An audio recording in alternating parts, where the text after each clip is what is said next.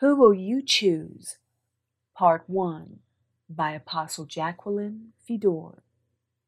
God chose Israel as his special people, his portion or inheritance out of all the people of the earth. As their God, he would set them above all others. No one would have been able to take them captive or make them subject to their rule, as they belonged to Yahweh. Exodus chapter 19, verse 5. Now, therefore, if you will indeed obey my voice and keep my covenant, then you shall be a special treasure to me above all people, for all the earth is mine. Deuteronomy chapter 32, verses 8 and 9. When the Most High divided their inheritance to the nations, when he separated the sons of Adam, he set the boundaries of the peoples according to the number of the children of Israel. For the Lord's portion is his people. Jacob is the place of his inheritance. Their only obligation was to be faithful to him. At first glance, this seems an easy request, but think about it. In the beginning of creation, Eve chose the wrong knowledge in the garden so all her descendants would think just as she did.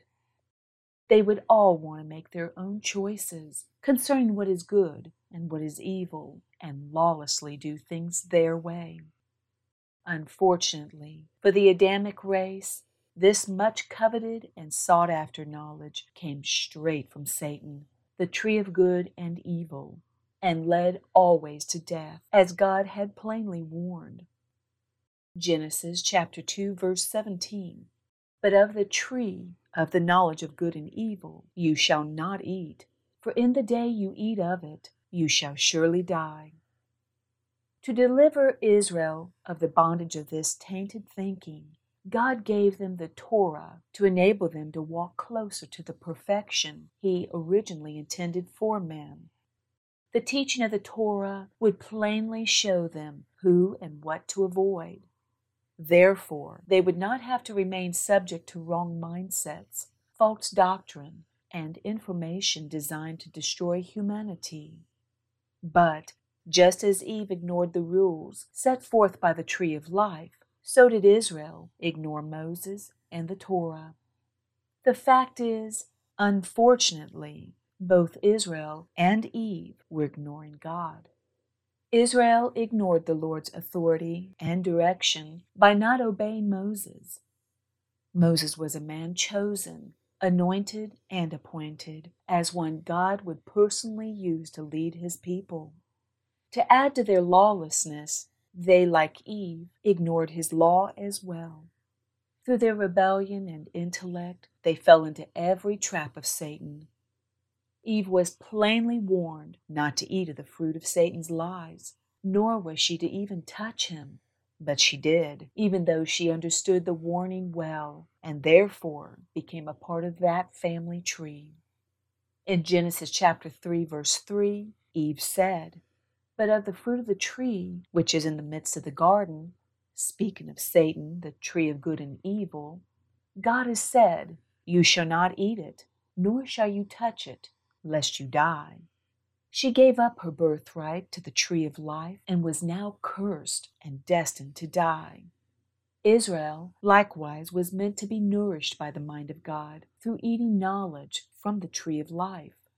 She was encouraged to hear and warned to obey God's thoughts through the dual officed Moses. In later years, she was to take direction from his prophets, especially through his high priests and above all, the whole nation was to stay separate from those that functioned through the knowledge handed down from Adam and Eve. The Bible refers to them as the people of the lands. Israel was to be absolutely separate from the traditions of the people as well as their religions.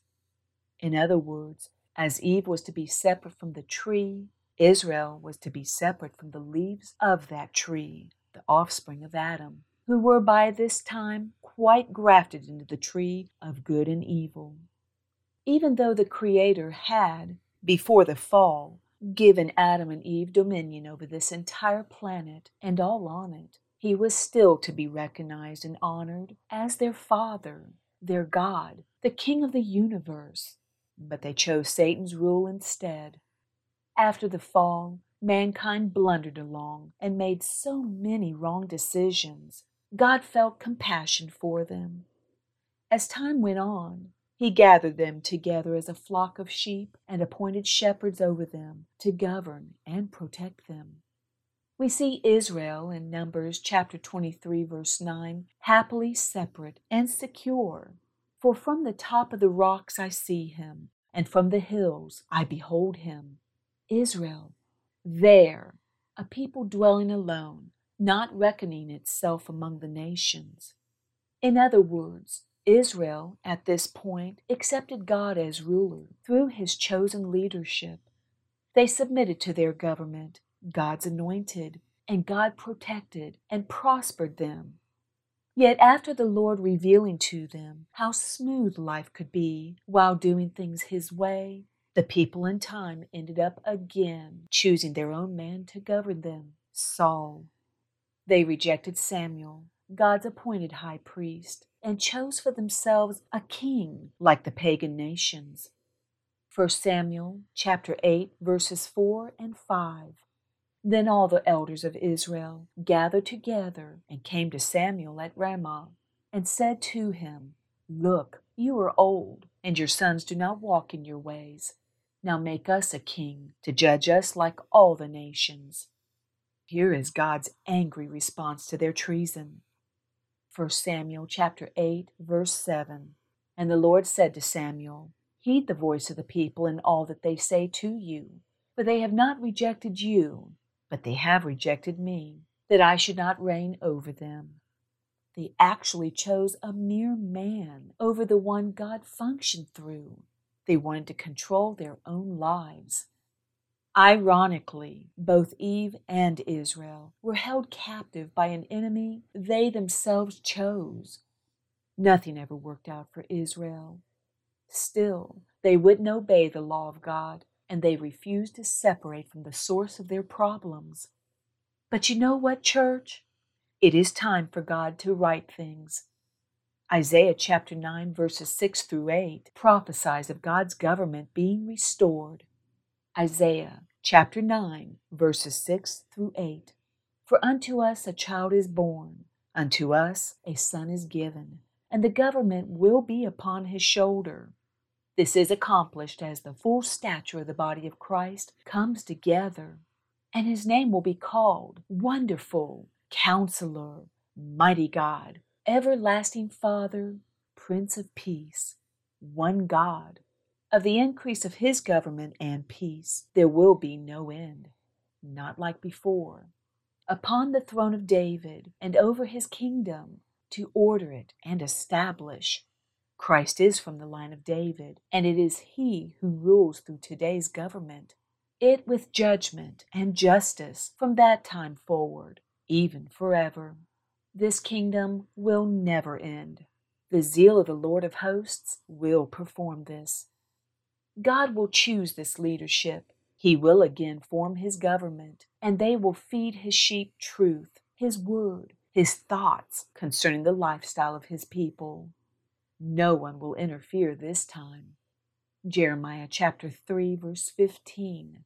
And I will give you shepherds according to my heart, who will feed you with knowledge and understanding from the tree of life. He will again appear through the dual offices as king priest, as seen in Hebrews chapter 3 verse 1.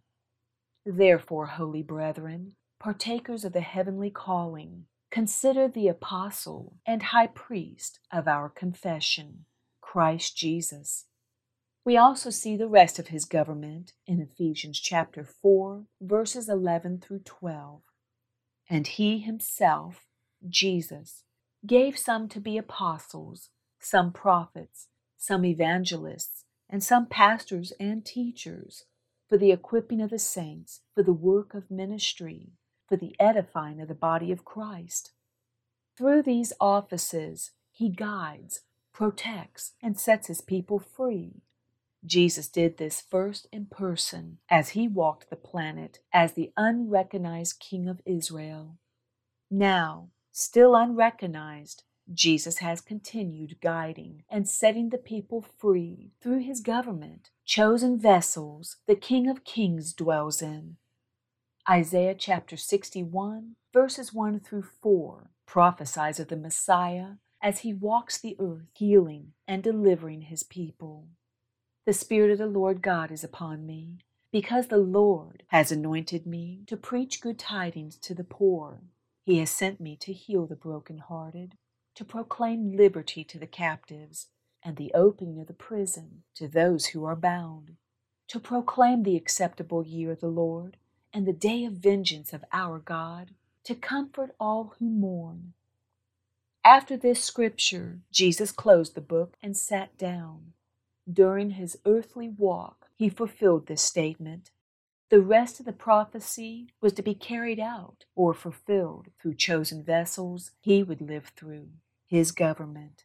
Here we see the ministry of God's government to console those who mourn in Zion, to give them beauty for ashes, the oil of joy for mourning, the garment of praise for the spirit of heaviness, that they may be called trees of righteousness the planting of the Lord, that he may be glorified. They are to make God's people a part of the tree of life, and they shall rebuild the old ruins. They shall raise up the former desolations, and they shall repair the ruined cities, the desolations of many generations. God's people will renew or refurbish the earth with Jesus as its ruling authority through his government. Next week, please come back to read part two of Who Will You Choose?